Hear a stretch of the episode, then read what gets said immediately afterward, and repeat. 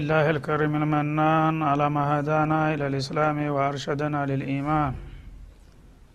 وأنزل هذا القرآن الكريم بالبرهان وأرسل لنا أفضل الرسل بأفصح اللسان. فله الحمد والشكر على هذه النعم العظيمة والآلاء الجسيمة. والصلاة والسلام على خير خلق الله وخاتم رسول الله. الذي قال ما اجتمع قوم في بيت من بيوت الله يتلون كتاب الله ويتدارسونه فيما بينهم إلا نزلت عليهم السكينة وغشيتهم الرحمة وحفتهم الملائكة وذكرهم الله في من عنده وعلى آله وصحبه ومن اهتدى بهذه وبعد. وقد وقفنا في الدرس الماضي عند قوله جل وعلا من سورة النساء رقم مئة سبعة وعشرين ويستفتونك في النساء قل الله يفتيكم فيهن الآية فلنبدأ من هنا. أعوذ بالله من الشيطان الرجيم. ويستفتونك في النساء قل الله يفتيكم فيهن وما يتلى عليكم في الكتاب في يتامى النساء اللاتي اللاتي لا تؤتونهن ما كتب لهن وترغبون أن تنكحوهن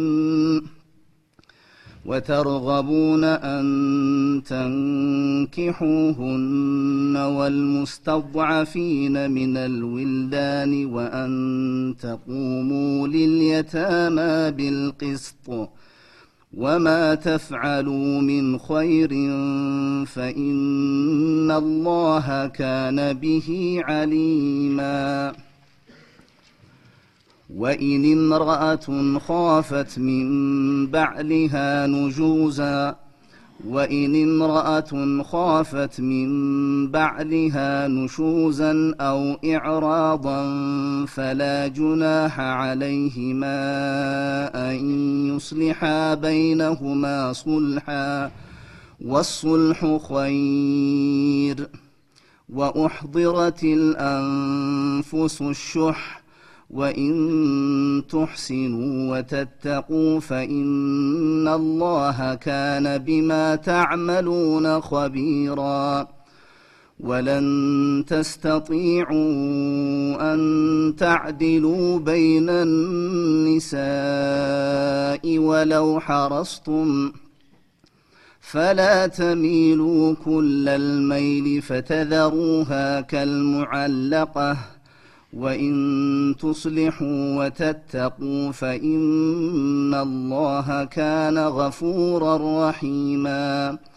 وإن يتفرقا يغني الله كلا من سعته وكان الله واسعا حكيما ولله ما في السماوات وما في الأرض ولقد وصينا الذين أوتوا الكتاب من قبلكم وإياكم أن اتقوا الله وإن تكفروا فإن لله ما في السماوات وما في الأرض وكان الله غنيا حميدا ولله ما في السماوات وما في الأرض وكفى بالله وكيلا.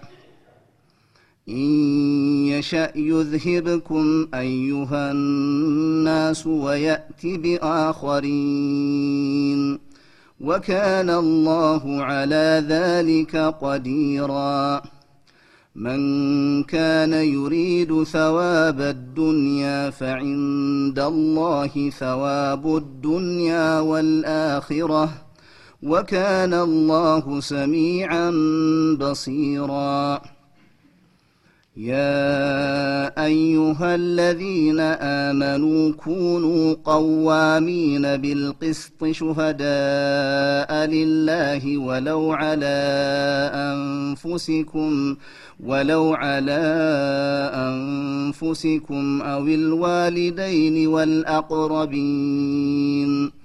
إن يكن غنيا أو فقيرا فالله أولى بهما فلا تتبعوا الهوى أن تعدلوا وإن تلووا أو تعرضوا فإن الله كان بما تعملون خبيرا يا ايها الذين امنوا امنوا بالله ورسوله والكتاب الذي نزل على رسوله والكتاب الذي والكتاب الذي انزل من قبل ومن يكفر بالله وملائكته وكتبه ورسله واليوم الآخر فقد ضل فقد ضل ضلالا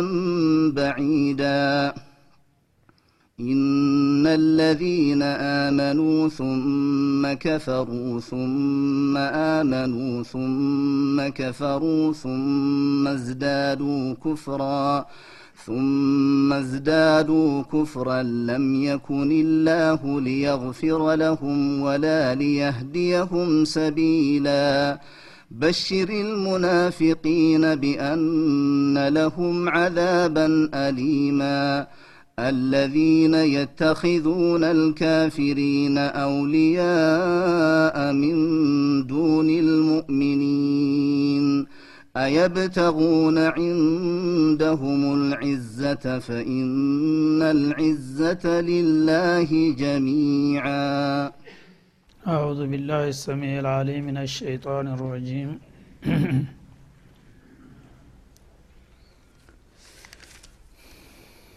يقول الله سبحانه وتعالى محذرا ومؤكدا في أمور المسلمين عموما وفي النساء خصوصا ويست- ويستفتونك في النساء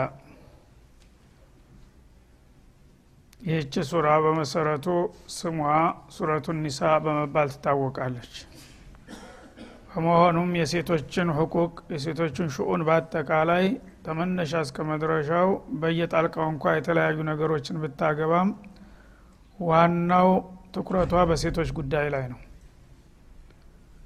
እና የሴቶች ጉዳይ በጃሂልያ ጊዜ በጣም አሳዛኝ በመሆን ነበረና ያንን የነበረባቸውን ጫና ለማንሳትና ለማቅለል የተለያዩ እርምጃ የተወሰደው በዚህ ሱራ ውስጥ ነው። እንዲሁም ሱረቱ ኒሳ ሱግራ የምትባል አለች በተጨማሪ ሱረቱ ተህሪም አጠገብ ያለችው ሱረቱ ጦላቅ በመባል የምትታወቀው ሱረቱ ኒሳ ሱግራ ይህችኛዋ ደግሞ ሱረቱ ኒሳ ልኩብራ ይባላል። ስለዚህ የሴቶች ሁለት ራሱን የቻለ በስማቸው የታወቁ ስራዎች አሏቸው ማለት ነው። በሌሎችም ስራዎች በየጣልቃው ይነሳል ጉዳያቸው። ግን አላህ ልዩ ትኩረት ከመስጠቱ የተነሳ በስማቸው የሚታወቁ ስራዎችን አስቀምጠዋል ማለት ነው ሱረቱ ሪጃል የሚባል ግን የለም። እንዴት ነው? እሺ። ስለዚህ ሕቁቅ ኒሳ እያሉ ምዕራባውያንም ምስራቃውያንም የሚያናፉት ኢስላም ነው። ለመጀመሪያ ጊዜ እነሱ ትዝ ሳይላቸው በሴቱ ላይ የነበረውን አፈናና ጭቆና አስወግዶ ለመጀመሪያ ጊዜ የነጽነትና የእኩልነት ብርሃን ያሳያቸው ማለት ነው አሁን ግን እንደገና እነሱ ባለውለታ ሊሆኑና እስላምን አዙረው የሴቶች ጥላት አድርገው ሊስሉት ይሞክራሉ። ይህም ምንድነው? እነሱ እንደፈለጉ በአሁኑ ጊዜ የተለያዩ መሳሪያዎች ስላሏቸው በፕሮፓጋንዳ ያልሆነውን ነገር ሆኗል ብለው ታናፉ ሁሉም ይሰማል ይቀበላል። ስለዚህ ተገላቢጦች ነው የሚናገሩት ያሉት ማለት ነው። አላህ ግን በሴቶች ጉዳይ በኢስላም ከፍተኛ ቦታ የሰጣቸው እሱ መሆኑ የማይካድ ጉዳይ ነው ማለት ነው። ግን ሙስሊም ተብዬዎቹም ራሳቸው ዲናቸውን ስለረሱና ስለጣሉ ተጥላቶቻቸው ነው አፋቸውን ከፍተው የሚያዳምጡት።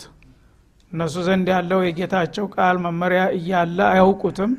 ስለማያውቁት ይልቁንስ እኛ እንንገራችሁ ብለው በተቃራኒው ጥላቶቻቸው ናቸው የሚያስተምራቸው ዲናቸውን እንዲጠሉና በማንነታቸው እንዳፍሩ እና ወየስተፍቱነከ ፊኒሳ ይላል። በሴቶች ጉዳይ ሰዎች ደጋግመው ጥያቄ ይጠይቁሃል ይላል ለነቢዩ አለ ሰላቱ ወሰላም። እንግዲህ ሴቶች ጉዳይ ከዛ በፊት በጣም የተረሳና እዚህ ግባ የማይባል ነበረ። ግን አላህ ስብሓናሁ ወተላ በቁርአን የተለያዩ ሕቁቆችን እንዲከበሩ ሲያዝ ሴቶቹም ለመሆኑ ሰው ናቸው እንደ የሚል ጥያቄ እየተነሳ በዚህ ዙሪያ የተለያዩ ጥያቄዎች መምጣት ጀመሩ ማለት ወደ ነብዩ። ያነ አላህ ስብሓናሁ ወተላ ይሄ ጥያቄ ደጋግሞ እንደሚመጣላቸውና በዚህ ዙሪያ ደግሞ አስፈላጊውን ማብራሪያ እንደሚሰጥ አሁንም እንደገና ያተኩርበታል ማለት ነው።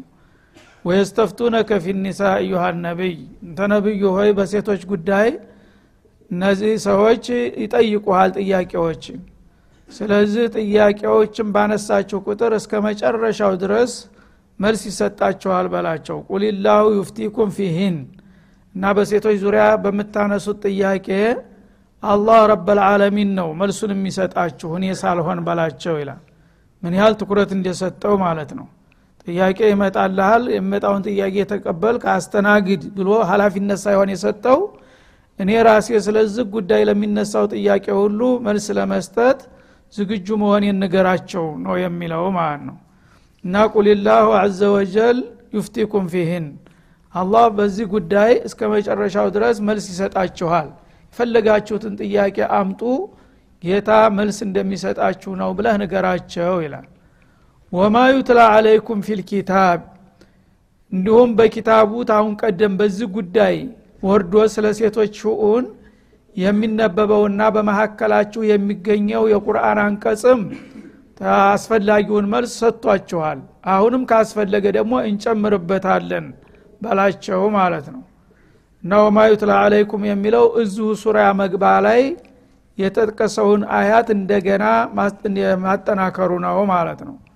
ሱራው መግቢያ ላይ ወአቱ ልየታማ አምዋለሁም በሚል ነበረ የጀመረው። መጀመሪያ አላህ ስብሓንሁ ወተላ አባቶቻቸው የሞቱባቸውና ሀላፊ አልባ የሆኑትን ሴት ልጆች የበለጠ ይጨቁኗቸውና ገንዘባቸውን ይቀሟቸው ውርስ የሚከለክሏቸው ስለነበረ ወአቱ ልየታማ አምዋለሁም ይላል። አባት የሌላቸውን ሴቶች ወንዶችም ሆነ ህፃናትን በሙሉ ሀቃቸውን ስጧቸው። ወላ ተተበደሉ ልከቢተ ቢጠይብ እንኳን በቀጥታ መቀማትና መንፈግ ይቅርና በእጃ ዙር የእነሱን ምርጥ የሆነውን እቃ በእናንተ በደካማውና በርካሹ እቃ እንዳትለውጡባቸው ይልና ቀጥሎ ደግሞ ባለው በሁለተኛ ቁጥር ወይን ክፍቱም አላ ቱክሲጡ ፊልየታማ ስለይ ይሄ ነው። በየቲሞች ጉዳይ እናንተ ፍትህን የማታከብሩ መሆናችሁን ካወቃችሁ ወይም ከሰጋችሁ ፈንኪሑ ማጧበለኩ ምን ኒሳ። የቲም የሆኑትን ሴቶች ያላግባብ ማግባቱን ትታችሁ ከነሱ ባሻገር ያሉትን ወልይ ቤተሰብ ያላቸውን ብትፈልጉ አንድ ብትፈልጉ ሁለት ብትፈልጉ ሶስት እስከ አራት ድረስ ማግባት ትችላላችሁ። የቲሞችን ግን ሰው የላቸውም ብላችሁ እንደስተ ዛሬ ማፈንና መጨቆን ይብቃት አሁን በኋላ ታቆማላችሁ በሚል ነበር ገና ከመነሻው ላይ የጀመረው። ያንን የመጀመሪያዎቹን አያቶች አትርሱ። በእነሱ ጉዳይ አሁንም ቢሆን ድርድር አይኖርምና እኔ ነኝና ዋኪልና ዋቢያቸው። ታሁን ቀደም የወረዱት አያቶች እንደተጠበቁና እንደተከበሩ ሁኖ በዛም ላይ ደግሞ ተጨማሪ ማብራሪያ የሚያስፈልጋችሁ ከሆነ ጠይቁ። ለጥያቄው ጌታ መልስ ለመስጠት ዝግጁ ነው በላቸው ይላል ማለት ወማ ዩትላ አለይኩም ማለት ወማ ቱሊያ አለይኩም እንደማለት ነው። ታሁን ቀደም ተነቦላቸዋል በሴቶች ጉዳይ በተለይም በየቲሞች። በቀጥታም ሆነ በተዘዋሪ እነሱን እንዳታፍኑና እንዳትጨቁኑ እንዳትበዘብዙ አስጠንቅቂያቸዋለሁ ያ እንዳለ ይሁን ማለት ነው ግን ወማ ቱሊየ በሚል በማዲ ሳይሆን ወማ ዩትላ በሙዷሪዕ ገለጸው ማለት ነው። የሚነበብላችሁ ማለቱ ምንድን ነው አንድ ጊዜ ወርዶ አንድ ጊዜ ተነቦ የሚታለፍ አይደለም። ኢላ የውም ልቅያማ ቋሚ ሁኖ የሚነበበው አንቀጽ የሴቶችን መብት ሁልጊዜም የሚያስከብር መሆኑን አትርሱ ማለቱ ነው ፊየታ መኒሳ በተለይም አባት አልባ በሆኑትና ገና በለጋ እድሜ ላይ የሚገኙት ሴቶች የበለጠ ይጨቁኗቸው ስለነበረ በእነሱ አስመልክቼ ያወረድኩት አሁንም የመመሪያችሁ ይሁን እስከ ዘለቄታው ድረስ። ተጨማሪም ካስፈለጋችሁ አሁንም ተጨማሪ ማብራሪያ እሰጣችኋለሁ በላቸው ይላል። አላቲ ላቱእቱነሁን እንደምታውቁት እነዛ አባት የሌላቸው ህፃናት ሴት ልጆች ላቱእቱነሁን ማኩቲበ ለሁን አላህ የጻፈላቸውን ድርሻቸውን የማትሰጧቸው የሆኑት ይላል። የጻፈላቸውን ድርሻ ማለት ምንድነው? አንደኛ ወላጆቻቸው ሲሞቱ እንደ ወንዶቹ ልጆች ሴቶቹም መብት አላቸው የመውረስ መብት። እናንተ ግን የመውረስ መብትን ትነፍጓቸዋላችሁ። አላህ ያጸደቀላቸውን መብት ማለት ነው። ሁለተኛ በምታገቧቸው ጊዜ ደግሞ መህር አላህ ጽፎላቸዋል ያን አላህ የመደበላቸውን መህርም ትነፍጓቸዋላችሁ እንዲህ እያደረጋችሁ በተገኘው አጋጣሚ ሁሉ ማንም ሀላፊና ዋቢ የላቸውም ብላችሁ የእነሱን ሕቁቅ የምታጠፉባቸው የሆኑትን ሴቶች መብት ለማስከበር ቀደም ሲል የወረዱት አያቶች ወይም አንቀጾች እንዳሉ ሁነው አሁንም ተጨማሪ ጥያቄና ማብራሪያ ካስፈለገ እንመለስበታለን ሲል ያረጋግጣል ማለት ነው ማኩቲ በለሁነ ማለት የውርስ ገንዘባቸውን ወይም ደግሞ የመህር እድላቸውን የማትሰጧቸው የሆኑት። ወተርገቡነ አንተንኪሑሁን ግን ምንም ነገር ሳትከፍሉ ልታገቧቸው የምትሹ የሆኑትን ሴት ልጆች በተለይ አትጨቁኑ ይላል። ወልሙስተضዓፊነ ሚን ልዊልዲያን ሴቶች በጣም የአፈናውና የጭቆናው ሰለባ ስለሆኑ እንጂ ወንዶችም ቢሆን ከዛ የተሻሉ አይደሉም። ገና ለጋድሜ ላይ ያሉ ወንዶችም እንደዚሁ የውርስ መብታቸው ይነፈግ ነበረ ማለት ነው። የሚወርሰው ጉልበተኛ ብቻ ነበረ። ከይፈ የሪሱ መላ ያህሚሉ ሰይፈ ወየርከቡ ልፈረስ የሚል መርህ ነበራቸው። መውረስ ያለበት ጦር መሳሪያ አንግቦ ፈረስ ላይ ወጥቶ ጥላት መከላከል የሚችል ነው እንጂ ደካማ የሆኑ ህፃናቶችና ሴቶች መውረስ አይገባቸው የሚሉ ነበረ ማለት ነው። እንዲህ የጃይልያ አስተሳሰብ ለጉልበተኛውና ለባለጸጋው ነው የሚሰጠው ማለት ነው።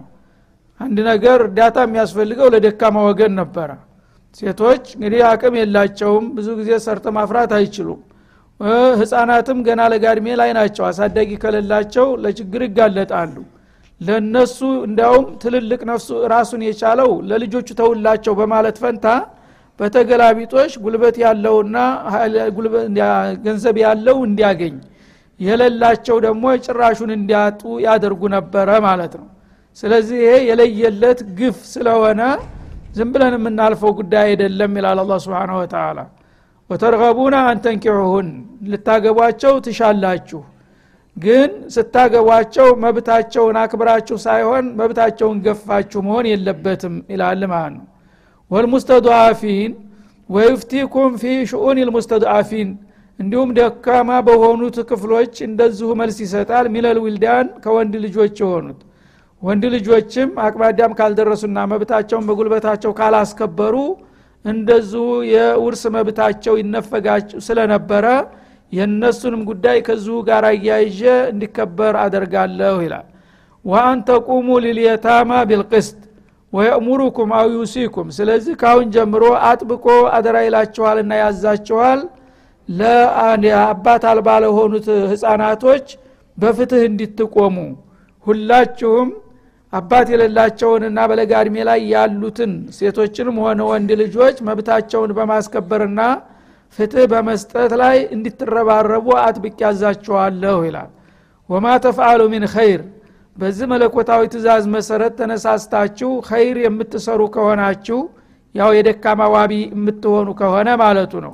እስተዛሬ ወደ ልማርትታችሁ ፈኢናላህ ካነ ቢህ አሊማ ያነ አላህ በእናንተ ጉዳይ በምትሰሩት እንቅስቃሴ አዋቂ ነውና ተገቢ ወረታችሁን እንደሚከፍላችሁ ነው።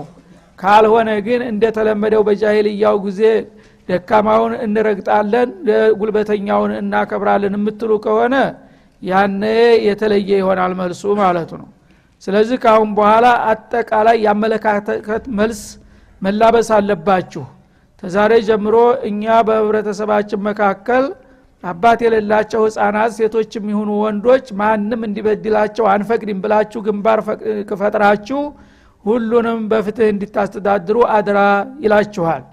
ይህንን ትእዛዝ እንደምትቀበሉና እንደምታስከብሩ ተስፋ ይደረጋልና ወማ ተፈአሉ ምን ኸይሪን? በዚህ መሰረት የጌታን መመሪያ በማስከበር ላይ ኸይር ለመስራት ተተረባረባችሁና ተተረዳዳችሁ ፈኢናላህ ካነ ቢህ አሊማ አላህ ያነ በምትሰሩት መልካምና ሸጋ ተግባር ላይ አዋቂ ስለሆነ ለእያንዳንዳችሁ ተገቢ ወረታችሁን ይከፍላችኋል ሲል ያግባባል። ህብረተሰቡ በዚህ ላይ ይህን ህግ በማስከበር ላይ እንዲረባረብ ማለት ነው እና ይሄ ታሁን ቀደም ያው በመግቢያው ላይ እንደተጠቀሰው እናታችን አይሻ እንዳብራሩት ካነ ረጁሉ ተኩኑ ታህተሁ የቲማ። አንድ ሰው የቤተሰብ የዘመድ ልጅ የሆነች የቲም ትኖራለች አሉ። ለምሳሌ ወንድማማቾች ነበሩ ባለ ንብረት ናቸው እና አንደኛው ወንድም ቀድሞ ይሞታል። በሚሞትበት ጊዜ ወይም ያጎቱ ልጅ ልትሆን ትችላለች። ብቻ ለምሳሌ ማለት ነው ያ እኔ ነኝ ሀላፊዋ ይልና ያችን የቲም ንብረቷንና ራሷን ይረከባል ማለት ነው። እንደ ባለወጎች እሷን እንደሚረዳ ሁኖ ከተረከበ በኋላ ግን ገንዘቧ የሚያጎመዥ ከሆነ እንዲሁም መልከ መልካም ከሆነች የሚፈልጋት ከሆነ አንከባክቦ ያሳድጋታል ማለት ነው።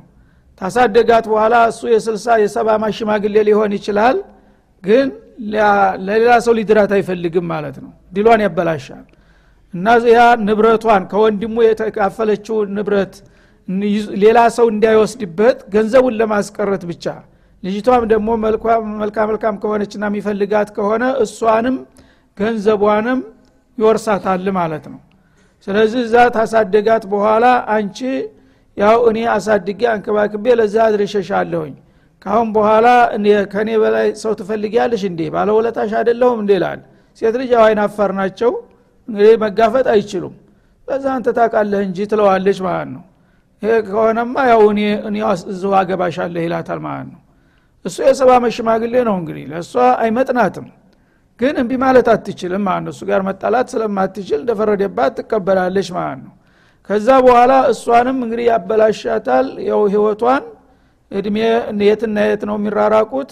ሀታ ልጅ መውለድ እንኳ እድል የላትም። አንዳንዶቹ ያው መውለድ የማይችሉ ሽማግሌዎች ናቸው ማለት ነው በዛው ላይ ያለ ንብረቷን እንዳለ የገዛ ንብረቱ አድርጎ ይቀራል። ዋናው አላማው ይሄ ነው። ገንዘቡ ወደ ውጭ እንዳይሄድ ነው የሚፈልገው ማለት ነው።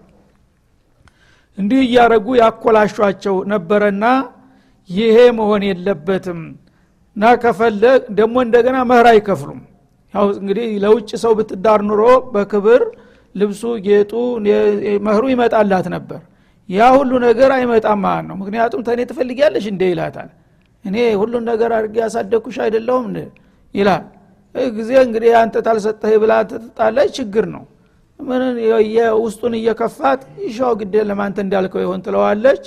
የሚሰጣትም ነገር የለ ያላትም ይወሰዳል ማለት ነው። ይቺ የተሻለችው ናት እንግዲህ። በአጋጣሚ ወመልከቀና ከሆነች ነው። ካልሆነች ደግሞ ሊያገባትም አይፈልግም ማለት ነው። ሊድራትም አይፈቅድም። ስለዚህ ዝም ብላ ዳፍኖ ነገር ከሆነች ገንዘቧ ብቻ እንዳይሄድ እስረኛ ትሆናለች ማለት ነው። እዚሁ የእሱ ገረድ ትሆናለች። ታገለግላለች እድሜ ልኳን። ሌላ ሰው በአጋጣሚ ቢመጣም የተለያየ ምክንያት እየሰጠ አይሰጣትም ማለት ነው። እና እዚሁ ትልና ተሞተችለት ይወርሳታል ማለት ነው። ወይ እሱ ቀድሞ ከሄደ ለልጁ አስረክቦ ይሄዳል ልጁ ደግሞ እንደዛው ይሸጣታል ማለት ነው።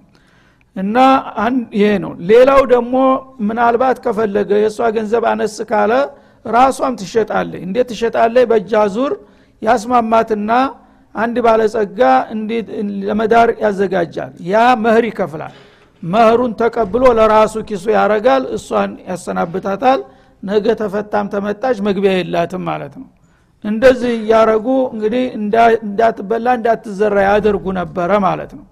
ያን ሁሉ ግፍና እንግዲህ የጭቆና ነው አላ ስብን ወተላ አስወግዶ ልክ እንደ ወንዶቹ እኩል የአባቷን ንብረት የእናቷን ንብረት መውረስ ትችላለች። ተወረሰችም በኋላ ደግሞ በግድ ደግሞ ታፍና ጋብቻ ሊፈጸምባትም አይገባም። ከፈቀደችና ከወደደች የሚመጥናት ከሆነ በፍቃዷ ይሆናል። ካልሆነ ግን ያንተን አልፈልግም ብላ የፈለገችውን ሰው ማግባት ትችላለች። ያለው ለዚህ ነው ማለት ነው እና እነዚህ ሁሉ እንግዲህ መብቶች ነው። እስላም ለመጀመሪያ ጊዜ በአለም ላይ ታይቶ ተሰምቶ በማይታወቅ መልኩ ለሴቶች ያጎናጸፈው ማለት ነው። ዛሬ ግን በአለም ዙሪያ የሚለፈፍላቸውና የሚጮህላቸው ራቁታቸውን እንዲሄዱ ነው። ራቁት መሄድ ነው መብታቸው ማለት ነው። እና ራቁታቸውን እየሄዱ የእነሱ መዝናኛ መፈረጃ እንዲሆኑ በየቢሮው እንዲቀጠሩ ስክርተር እንዲሆኑ ቤቱ በመሀል ተነስቶ እንዳይሄድ ለእሱ መተከዣ እንዲትሆን ብቻ ነው። አለበለዛ ለወንዶች በአሁኑ ጊዜ በቂ የስራ መስክ የለም። በሺ በሚሊዮን የሚቆጠሩ ወንዶች ስራ አጥ ናቸው። በዛ አንጻር ሴቶቹ ናቸው በቢሮ ተሰግስገው ያሉት ማለት ነው። ለምንድ ነው እነዛ ባለስልጣናትና ባለጸጋዎች በቤታቸው የልጅናታቸው አለ በጎናቸው ደግሞ ስራ ቦታ መተከዣ ቅምጥ ለማድረግ ነው እንጂ ለሰው ለህብረተሰቡ አዝነው ቢሆን ኑሮ አንድ ሴት ልጅ አንተ ስክርተር ውስጥ ተቀጥራ እየሰራች አንተ ቢሮ ወንድሞቿ ግን ሶስት አራት ወንድሞች ስራ ፈት ናቸው። ለምን ወንድሞቿን አትቀጥርም? እሷን ትተህ ለምን ፈለግካት? እሷንም ከተፈጥሮ መስኳ ማውጣት እንዳትከበርና በቤቷ ተቀምጣ ትዳር እንዳታገኝ ወንድሞቿም ደግሞ እድል እንዳያገኙ ነው እየተደረገ ያለው ማለት ነው። ግን ብዙዎቹ ይህ አይገባቸውም። ምክንያቱም ሁሉ ነገር በእጃቸው ስለሆነ ማስሜዳው መገናኛው ሁሉ ነገር እንደፈለጉ ስለሚሸፍሩት ሁሉ ነገር በሴት ላይ በአሁኑ ጊዜ የሚፈጸመው ጉዳይ በምንም አይነት በሌላ አለም ታይቶ የማይታወቅ ሁኔታ ነው ያለው ማለት ነው። ሴቶች እስቲ ለምሳሌ አርባ ዓመት ካለፋት በኋላ ስለ ሴት አርባ ዓመት ያለፋትን ሴት አንድ ፈረንጅ ሲንካከብ አይታችሁ ታውቃላችሁ? ዘሩ ላይ ያያታል። ለራሷ ዘይቷ እስከሚረግፍ ድረስ ለሱ መደሰቻ ብቻ ነው ከዛ በኋላ ግን እናቱን እንኳን ዱረል አጀዛ ነው ወስዶ የሚወረውራት። ምንም ሊጦራት ሊንከባከባት አይችልም። ጥሩ የሚባሉት በአመት አንዴ ወይም ሁለት ጊዜ ቴሌፎን ደውለው ማየደህና ነሽ ወይ የሚሉት ናቸው። ይህን ታውቃላችሁ አይደለም? የእኔ ልጅ በጣም የተባረከ ነው። አመት ባል ሲሆን መጥቶ ይዘይረኛል ነው የሚሉ ሲጠይቋቸው የፈረንጆቹ እናት። እነዚህ ናቸው የሴት እንግዲህ ጠበቃ የሚባሉት ማለት ነው እስላም ግን ከህፃንነቷ ጀምሮ እስተ እለተ ድረስ ተሞተችም በኋላ ወሳሂቡማ ፊ ዱኒያ ማዕሩፋ ነው የሚለው።